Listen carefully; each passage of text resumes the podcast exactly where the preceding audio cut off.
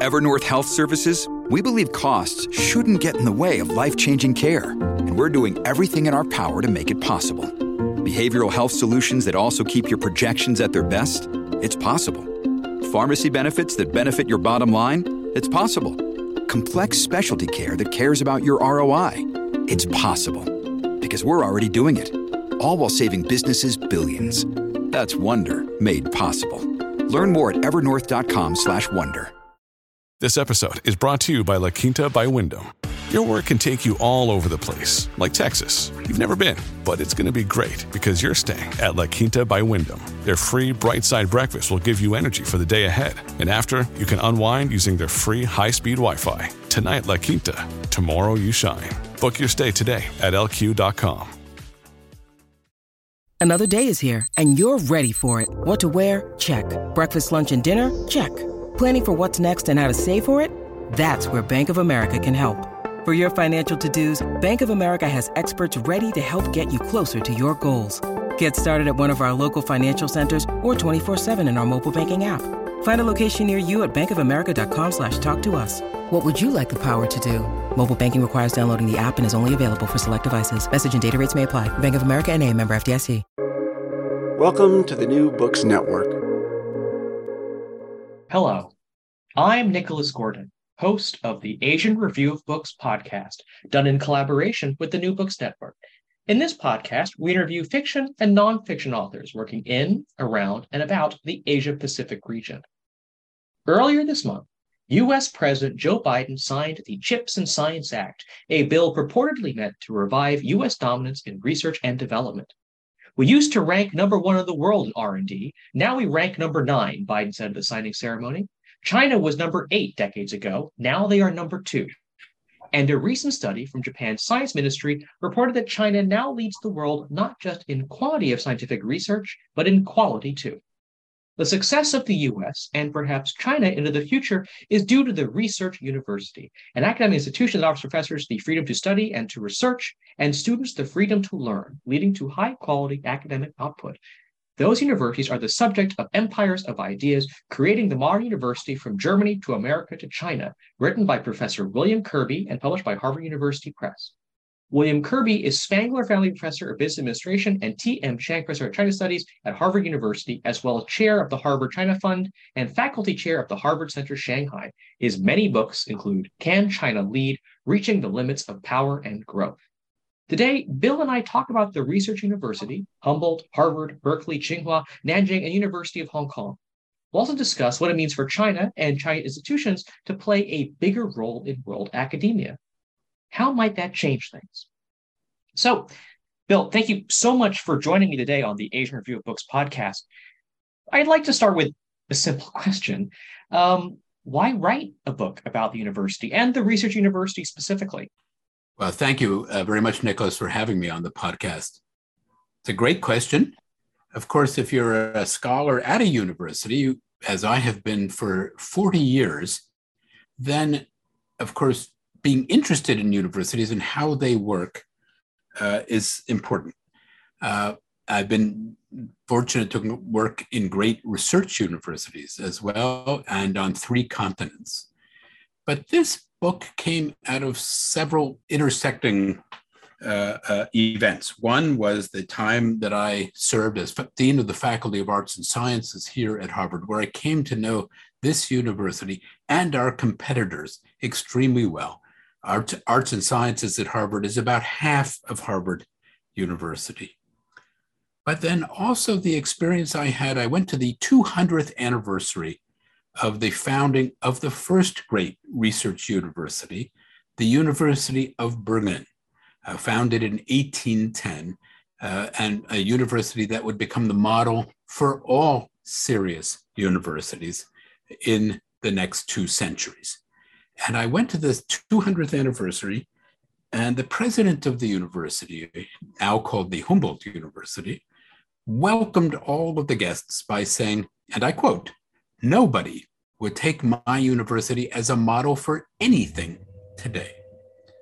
And I began to think, of course, he was very quickly no longer the president of Humboldt University, uh, saying this on his way out, as it were. But uh, I began to think of how do not just countries, but also universities and university systems rise and fall. I'd been educated in the United States, in Germany, and in Greater China. Uh, I have worked in universities in all three countries. And the fact is that German universities set global standards without question in the 19th and early 20th century. They were absolutely the best. American universities, by the end of the 20th century, were very widely believed to be the global leaders. And the question then is in this realm, as in others, will China be the one that defines excellence in the 21st century? This is about the rise and fall of nations, in some sense, through the work of universities or through the lens, I think it is better said, uh, of universities by the institutions uh, that really are both internal and external metrics of success and influence. And when you think about it, there isn't a country that has been a leading power uh, from the 18th century on. Think of France in the 18th century, Germany and Britain in the 19th century, the United States in the 20th century, that has not also been a pace setter and a trendsetter in culture and in education. Uh, so it has to do with where we have been and where we are going. So maybe it's worth asking a definitional question, which is kind of what exactly is a research university in your view? Okay, well, the, the major distinction, um, universities are uralt, as the Germans would say. And of course, they date to medieval times, the oldest ones in Italy. Uh, you have enduringly great universities in Britain, like Oxford and Cambridge. But it was the invention of the modern research university in Berlin, uh, beginning in 1810, uh, by Wilhelm von Humboldt, who believed that a university was a place not simply to transmit, but to create knowledge, to create scientific research. The term Wissenschaft used equally in whether it's in the humanities and social sciences as in the natural sciences, the beginning of a scientific revolution in the world of universities. German universities were not particularly distinguished in this realm uh, before the founding of the University of Berlin. And it's founded not formally as the national university, but founded at a moment of national weakness in the case of Prussia. Prussia had lost uh, a major set of battles with Napoleon, and King Frederick William III said something rather remarkable for a political leader anywhere. anywhere. He said, We will replace with intellectual strength what we have lost in physical strength. Uh, and he deputed Humboldt, and Humboldt recruited others to found uh, and to recruit to Berlin the greatest minds and greatest scholars and researchers across Germany. And over the, time, over the course of the 19th century, a call to Berlin uh, became the high point of any academic's career, of course, largely to Germans because it's a German speaking university. And German universities educated the leaders of American universities in the 19th century and early 20th century. Very difficult to get a professorship in a leading American research university in the late 19th century without a German degree, or at least without having studied uh, in Germany. Uh, and so uh, there are many other things that have defined that university by Humboldt. One is what I just mentioned. Uh, they focus on research and the integration of research and teaching, the unity of research and teaching. A second feature uh, was academic autonomy, the capacity of a university to make its own academic decisions by and large, even if state funded. Third, the centrality of the philosophical faculty, what we would call the faculty of arts and sciences uh, in the, the United States, in leading uh, a university. And finally, what uh, Humboldt called Lehrfreiheit and Lernfreiheit, the freedom to teach and the freedom to learn, uh, is setting out standards of academic freedom uh, that have marked great universities everywhere since that time. Never perfectly enacted in Berlin or in any other German university, but a, it is a remarkable invention of an institution that is in many ways new in the 19th century. So, what exactly was it about the German universities that so influenced American universities? And actually, like, actually, how did that influence actually get expressed when American universities were growing in the in the 19th century and early 20th century? I mean, well, American university has been around a long time. You know, yes, yeah. Harvard Harvard was founded in the late Ming Dynasty by Chinese historical terms. Um, and it was a fine college emulating British collegiate life and education with a required curriculum, but not, never cutting edge and never devoted to the creation uh, of knowledge until it began to emulate counterparts in Germany. Now, uh, Hopkins, Johns Hopkins University, the University of Chicago, were the first to wholeheartedly embrace the German model and be, would be founded as graduate schools. And it isn't until at Harvard, the founding of the Graduate School of Arts and Sciences and the sending of many Harvard faculty to Germany for continuing education, as it were, uh, that Harvard became a university worthy of its name. It had been called a university since the 1630s, uh, but it was really a college with a few small professional schools. But it became a serious research university in the second half of the 19th century by emulating the German model. Take the example of Stanford.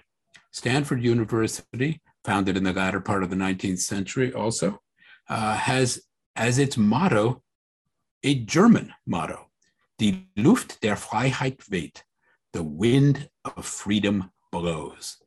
Not too many Stanford graduates today can probably pronounce that motto, but it is there uh, on many buildings uh, on that beautiful campus. And it is really through until I would say it would be fair to say if we had rankings, university rankings, then as we have today, probably certainly as late as 1913, but probably as late as the 1920s, eight of the top 10 universities in the world would be ranked as German universities, uh, with the other two being Oxford and Cambridge. Uh, and Harvard and its American counterparts uh, would be lucky to be in the top 20 or 30. So I do want to ask one question about Harvard, and I will admit that I am a a Harvard alumnus of the college, not of the graduate schools. Um, but you know, of whom, whom we are very proud. Thank you. Um, but, but but you know, but Harvard has this place now where it's kind of like if you ask a lot of people around the world, kind of what is the world's best university, um, a lot of people outside of the U.S. would say Harvard. Um, and yes. that's obviously a reputation that's been built up over years, over decades, um, with a lot of people working to yeah to build up that reputation, that stature, um, that status uh, but also a reputation that kind of covers a lot of Harvard's mistakes, some of which you kind of get at in, in your book. Um, so I do want to just ask a question about like how has Harvard, and I know it's short to do in just in just one question, but how has Harvard been able to capture this kind of capture this status, this reputation as um, one of the, if not the world's premier academic institution? It's a great and very complicated question. I'll try to handle it reasonably quickly. Of course, it's the oldest university in the United States. Uh, and as the, one of the two leading universities in New England, it educated as by default, not too many other places to go. Many of the American elite, particularly the 18th and, and, and 19th centuries. Um, and, and yet it becomes, it's international renown really has to do with the strength not just of the college, which or even primarily of Harvard College, uh, which is an undergraduate in, institution almost exclusively, historically 90 plus percent uh, for uh, those already residing in the United States. But it's the growth of its professional schools and its graduate school of arts and sciences that recruits the best and the brightest from around the world. It's also the result of leadership, extraordinary leadership. Uh, the 40 year presidency of Charles Eliot, uh, who takes really a quite parochial college and with a few dis- reasonably distinguished professional schools and makes it into a major research university uh, by the turn of the 20th century. Uh, and his successors, long term successful presidencies uh, of 20 years uh, plus thereafter, uh, solidify that reputation. Uh, but, of, but so, and resources, of course, matter, but a call to Harvard by the end, really by the middle of the 20th century, is very much like a call to Berlin in the 19th century. But the lesson to take from this is a call to Berlin was without peer, without question, the epitome of a scholar's life in the 19th century. One could say the same for Harvard uh, by the end of the 20th century. And yet, Berlin is not in that situation today. Uh, the point here is that nothing lasts forever. Great institutions can fall as well as rise. The fall of Berlin is very closely tied, of course, with uh, the tragedies of Germany in the first half of the 20th century. Uh, and in particular, if you recall that Stanford motto, Die Luft der Freiheit weht, the wind of freedom blows, well, the wind of freedom in Germany stopped blowing altogether in 1933 uh, as Germany descended uh, into Nazism, and then for the Humboldt University uh, into a very parochial form uh, of Marxism Leninism uh, for the much of the history of the Humboldt University. And so the fate of universities is tied also to the fate of nations. So no institution stays strong by standing still, and it is a constant challenge for Harvard uh, to reinvent itself. And there are many challenges, as anyone who reads this book at Harvard, uh, that would be well, that would be known uh, to all who work and study here. The last thing I will say and feel free, uh, by the way, Nicholas, just to use which parts of this make the most sense, okay? Um, the last thing that I shall say is that the reputation of Harvard, like that of Berlin is greater the further away you are from it. Um, uh, I had one of my very best students, one of my very first students from mainland China came uh, uh, from uh, uh, Sichuan, where she had been partly homeschooled by her mother. Uh, she was so bright and so accomplished that her family thought that she ought to study abroad. And the only university that they had heard of was Harvard. So she applied to Harvard. She gets in. Um, and then her mother writes a book, Hafa Nu Hai, Harvard Girl, effectively how my daughter got into Harvard, which would spawn all kinds of copycat books Cornell boy. Uh, there's one about our young, dumb little son gets into Oxford. There are many other. Co- anyway, when I was dean of the faculty, uh, they, uh, the mother and daughter, came to see me to thank Harvard for her education, and I had bought a copy of that book, Harvard Girl, Hafa Nu Hai, in Shanghai, and I asked them to autograph it for me, and they refused because, as it turns out, I had bought a pirated copy and they had lost you know millions of sales to pirates. But they gave me a real copy uh, very generously, and the mother is now a major proponent of intellectual property rights in China. So the Harvard education would have a, an interesting aftermath in that case. Did they at least sign the real copy? Absolutely, very generously. Um, there's something in there that I actually want to want to get at, and then I'd like to move on to the Chinese universities. But but you had mentioned that earlier answer that like there hasn't been a single kind of power that hasn't had a strong research university component behind them. Um, and that's clearly true looking at the American example.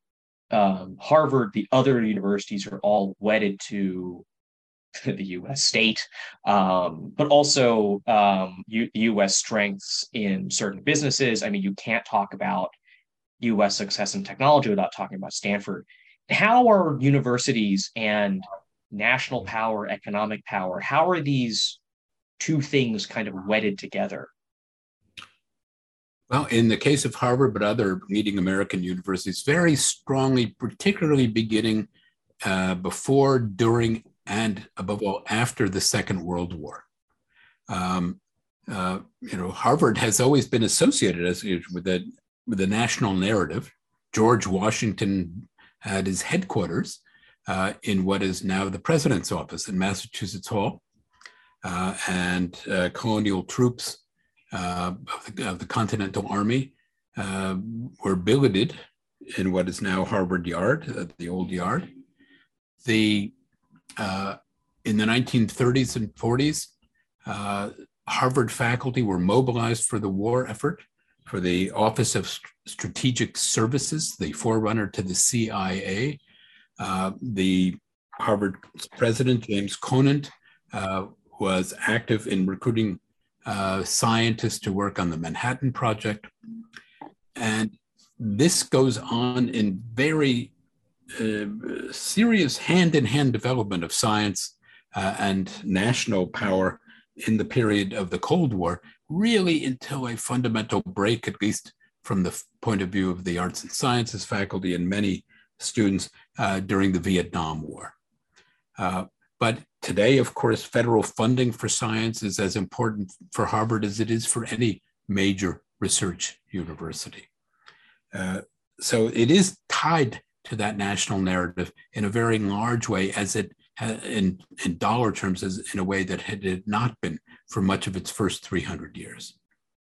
I'd like to move on to talk about the Chinese universities you you discuss in your book. And I'm going to rather inartfully kind of combine the two mainland Chinese universities together, even though I know they're different, they have different histories, um, different focuses, different backgrounds. Um, but you bring up two mainland Chinese universities in your book, Tsinghua and Nanjing how do you see their stories kind of connected to the story of China? Well, one, Tsinghua, of course, is in the northern capital in Beijing, which was the capital of the Qing when Tsinghua was founded, founded as a prep school to send young Chinese to the United States with returned boxer indemnity money. And Nanjing University, of course, is in the southern capital, the capital that would become the capital of the Republic of China after 1927, uh, a university with deep roots and multiple different roots, uh, uh, uh, both from missionary colleges as well as from government institutions. And it became uh, its central predecessor, National Central University, Guoli Zhongyang Daxue, uh, became uh, one of the two leading research universities with Tsinghua uh, in the 19, late 1920s and 1930s. And it is modeled very explicitly on the University of Berlin. This is a time of very close Chinese German relations, the 1920s and the 1930s. And you know that Nanda, as it was not yet called, as Zhongyang Daxue was, uh, Zhongyang Daxue was modeled on Berlin because it has a replica Brandenburg Gate welcome you onto the campus.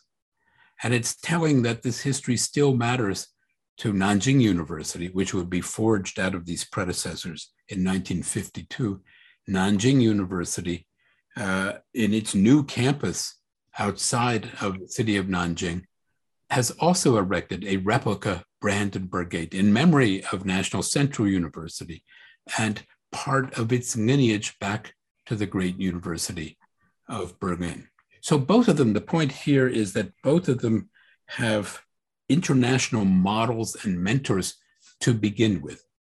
Um, and at Tsinghua University, the first campus is modeled on the University of Illinois at Urbana-Champaign, because it was the president of Urbana-Champaign that convinced the American president, Theodore Roosevelt, to remit Boxer indemnity funds to found Tsinghua.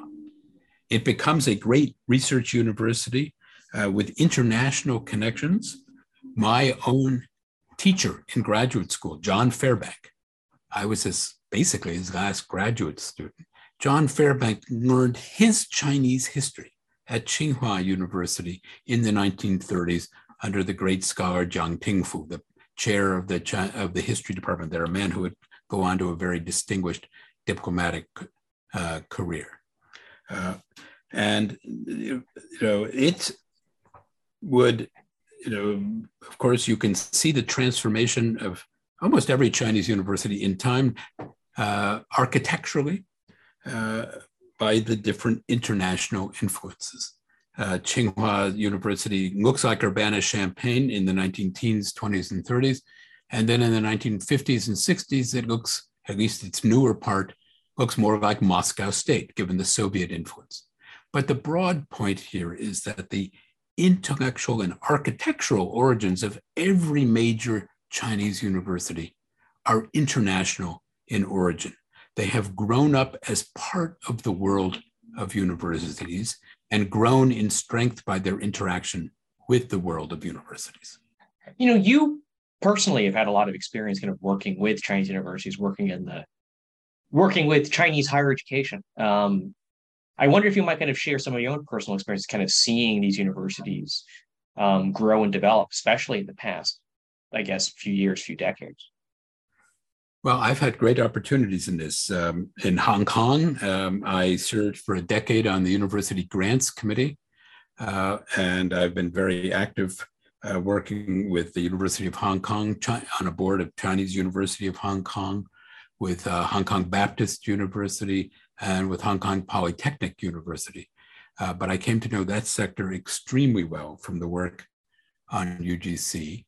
Um, I've advised Duke University. I was the Duke's senior advisor on China in the establishment of Kunshan Duke Duke Kunshan University, a university that said that it is, as your listeners may know, a liberal arts college, a residential liberal arts college in partnership with Wuhan University in Kunshan, uh, one of the most entrepreneurial towns or small cities in China.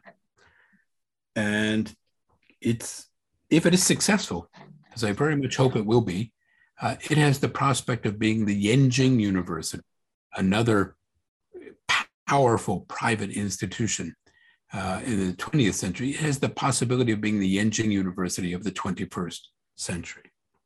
At Tsinghua University, uh, I've known colleagues at Tsinghua and at Beida, of course, for decades and decades, and I strongly admire both of those institutions. But I, uh, very early on, was part of the um, conception and founding of what is uh, now Schwarzman College, Sushimin Shuyuan, as an advisor to Steve Schwarzman uh, and on the ac- chairing the academic advisory board of, of Schwarzman scholars uh, for both uh, Mr. Schwarzman, but, but under the direction of President Chen Jining and President Qiu Yong. And I watched this extraordinary uh, operation go from concept to physical reality to an extraordinary uh, program. The would be Rhodes Scholarship of the 21st century. And the ambition on Tsinghua's part, think of it, how remarkable it is. This is a university that was founded in 1911 to send Chinese away for an education. Now, with uh, this Sushimin Shuyuan, Schwarzman scholars, it has its ambition to bring the best and the brightest of the world to Tsinghua University. The ambition is that the best and the brightest of the world are not going to want a Rhodes Scholarship. Why go even to a wonderful place like Oxford, where you will be in a cold, drizzly, uh, foggy, self isolating island off the coast of Europe, when you could be in Beijing with beautiful blue skies, at least every other day. So, families have a lot going on. Let OLLY help manage the mental load with new cognitive help supplements for everyone four and up, like delicious Lolly Focus Pops or Lolly Mellow Pops for kids. And for parents, try three new Brainy Chews to help you focus, chill out, or get energized. Find these cognitive health buddies for the whole fam at olly.com. That's O L L Y.com. These statements have not been evaluated by the Food and Drug Administration. This product is not intended to diagnose, treat, cure, or prevent any disease. When you need mealtime inspiration, it's worth shopping Kroger, where you'll find over 30,000 mouthwatering choices that excite your inner foodie. And no matter what tasty choice you make, you'll enjoy our everyday low prices, plus extra ways to save, like digital coupons worth over $600 each week. You can also save up to $1 off per gallon at the pump with fuel points. More savings and more inspiring flavors make shopping Kroger worth it every time. Kroger, fresh for everyone. Fuel restrictions apply you mentioned your work in Hong Kong, and I do want to kind of end our discussion of the various universities in your book with the University of Hong Kong. I am based in Hong Kong. In fact, the University of Hong Kong is like down the road from where I live. Um, you know, it's a university that both is and is not in some ways, you know, Chinese. Hong Kong's had there's has gone through a lot of changes in what it well changes in its status in its stature in the world and how it's seen in the world, certainly over the past 20 years, 25 years. How do you kind of see the future of the institution, you know, given Hong Kong's changing, complicated position? Well, let me start by prefacing it and saying that in this book, I, I argue, you know, on the question, are, can Chinese universities lead the world in the 21st century? And then the answer is a qualified yes, but not a perfect yes. Much depends on politics, and almost everything depends uh, on the potential restraint of the Chinese Communist Party in the governing of great Chinese universities. We're in a moment of great tension right now, so this remains to be seen. So, what distinguishes this, the university sector in Hong Kong uh, is, of course, several things. Uh, largely, but not exclusively, English speaking so more internationally oriented even than their mainland counterparts, especially than their mainland counterparts, with a long and distinguished and separate history from the universities of the uh, of the mainland. The University of Hong Kong is founded in the same year as Tsinghua University in 1911, uh, founded, of course, as a British university uh, and uh, as the, the university of the colony and the university that really through the Second World War would educate virtually all of Hong Kong's uh, elites that would be educated uh, in Hong Kong.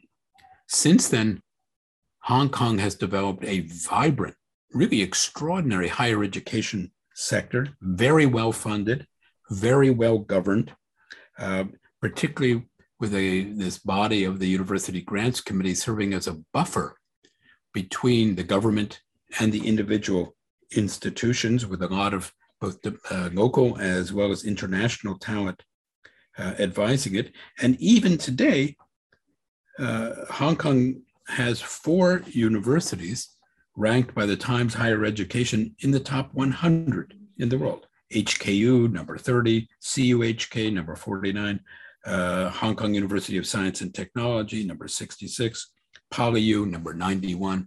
That's actually quite a remarkable achievement for such you know, you know, such a compact place as Hong Kong. So these advantages, uh, say the advantage of the University of Hong Kong, which uh, Peter Mathieson, uh, the former vice chancellor, and uh, uh, Xiang Zhang, the current vice chancellor, uh, really believe can be Asia's global university.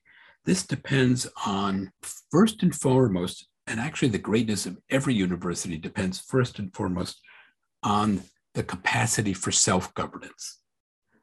And what had distinguished Hong Kong universities from mainland universities until recent times was the absolute guarantee of academic freedom, the absolute guarantee of a, a government that would be supportive but not intrusive politically into the affairs of the university, the capacity of the universities to appoint whom they wished uh, and to uh, uh, succeed as they would, and this sadly has been eroded.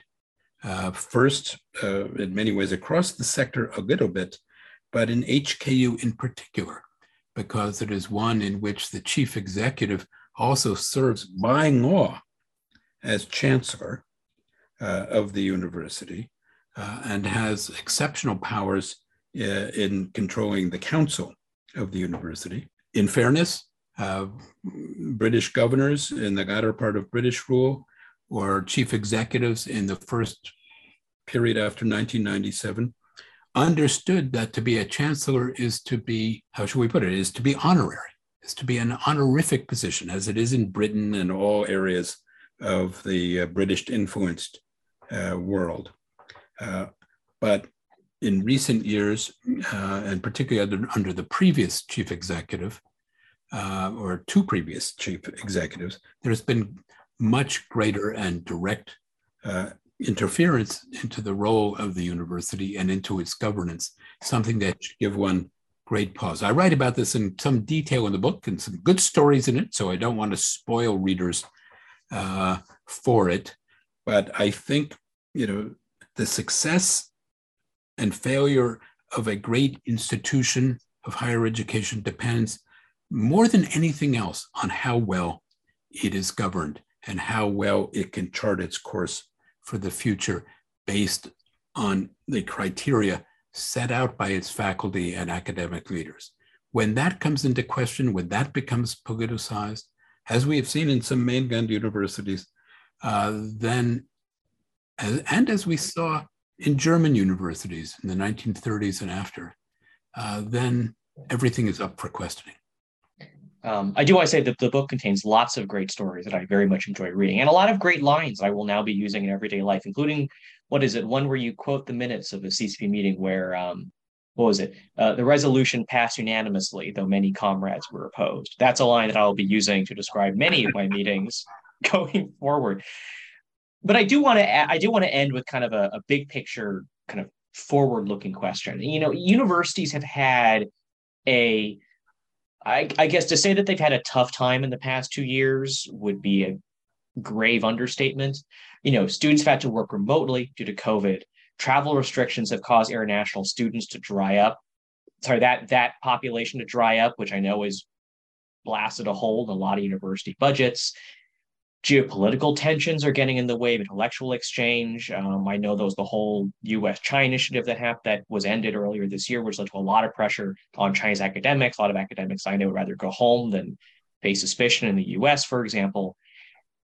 So universities have had a really tough time in the past kind of two years, and the idea of kind of global intellectual exchange has had a really tough time in the past two years.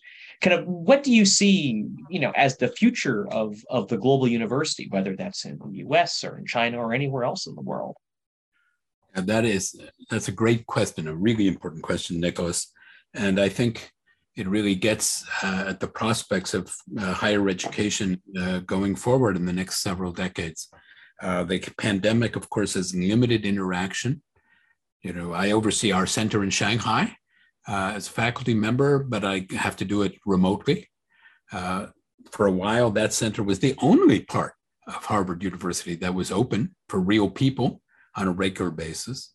But now, as the rest of the university here has reopened, that center has been more closed than open because of the zero COVID policies uh, in, in China.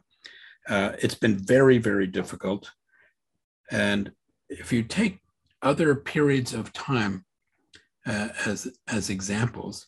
You know, the United States and China had close intellectual uh, and educational relations uh, before 1949, and then these were cut off almost ex- completely for 30 years to the benefit of neither country, certainly not to the benefit of China, but also not to the benefit uh, of the United States.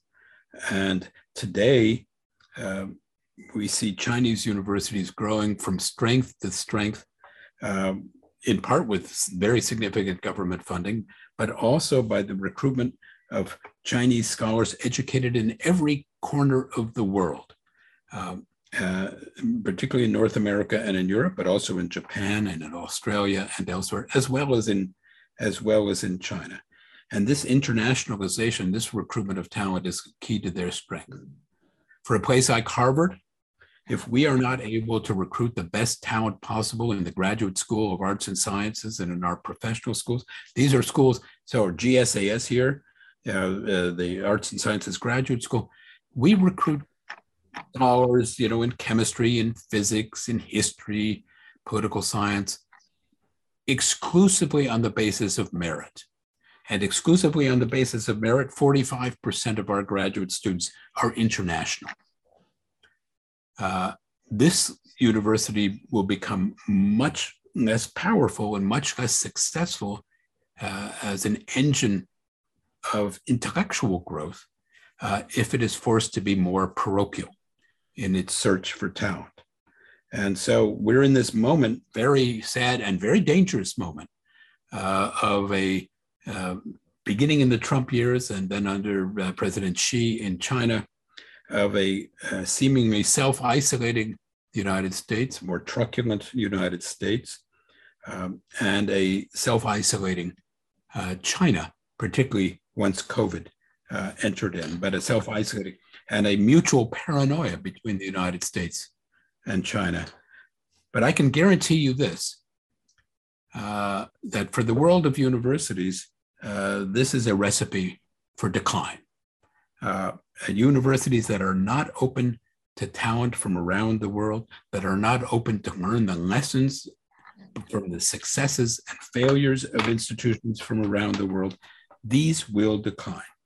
And we know from Chinese history, if you look at the history and the catastrophe of Maoist rule, uh, a self isolating China is a danger to itself and an enormous loss for the world. But the same can be said also of the United States.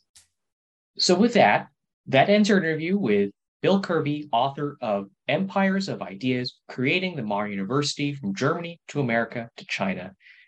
Bill, I actually have two final questions for you, which sure. is where can people find your work and what's next for you?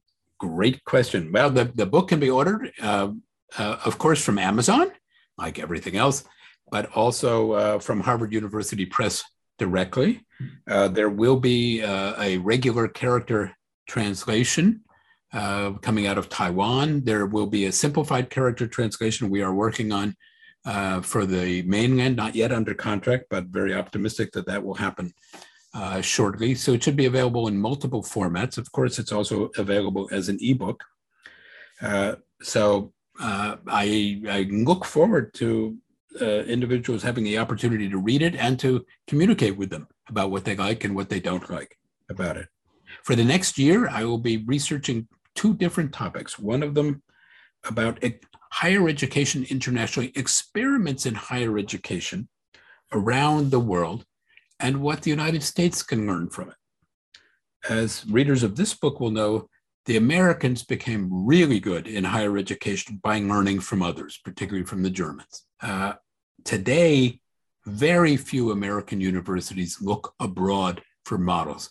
What are the innovations, for example, uh, in, in Europe, uh, in liberal arts and sciences education, for example, in the Netherlands, or in Britain with the extraordinary internationalization of the red brick universities, uh, or in Africa, or in South Asia, uh, this extraordinary experiment of the Asian University for Women in Bangladesh, uh, or in China, uh, or in Hong Kong. You know, Hong Kong, for example, uh, rather dramatically and with great success in the 334 reform, established a new general education curriculum for every Hong Kong university over the last 15 years. That's a remarkable achievement.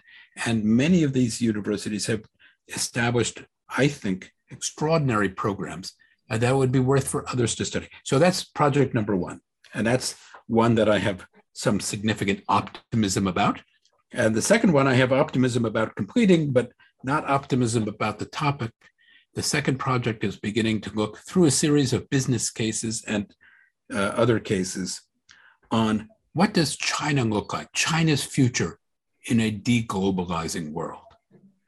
My core belief as I go into this project is that China has grown and flourished when it is a part and partner of the international community and a China that is not connected well uh, to uh, the to other leading sources uh, of economic development, or in particularly of intellectual development, uh, will find itself poorer as the result. That's the working hypothesis, but we shall see. And uh, I very and I shall do that through a series first of Harvard Business School cases, uh, and then through some other uh, forms of inquiry. And I'll be doing all this in the fall semester as a visiting scholar out of the University of California at Berkeley. Oh, that all sounds very exciting and very interesting. You can follow me, Nicholas Gordon, on Twitter at Nick R. I. Gordon. That's N I C K R I G O R D O N. You can go to AsianReviewBooks.com to find other reviews, essays, interviews, and excerpts. Follow on Twitter at Book Reviews Asia. That's reviews plural. And you can find many more author interviews at the New Books Network at newbooksnetwork.com. The Every Podcast is on all your podcast apps, Apple Podcasts, Spotify, and Stitcher. Rate us, recommend us, share us with your friends to support us interviewing those running in, around, and about Asia. Stay tuned for for info who's going up on the show. But before then, Bill, thank you so much for joining me today. It's been a real pleasure, Nicholas. Thank you very much. Uh, excellent and tough questions. I really appreciate it.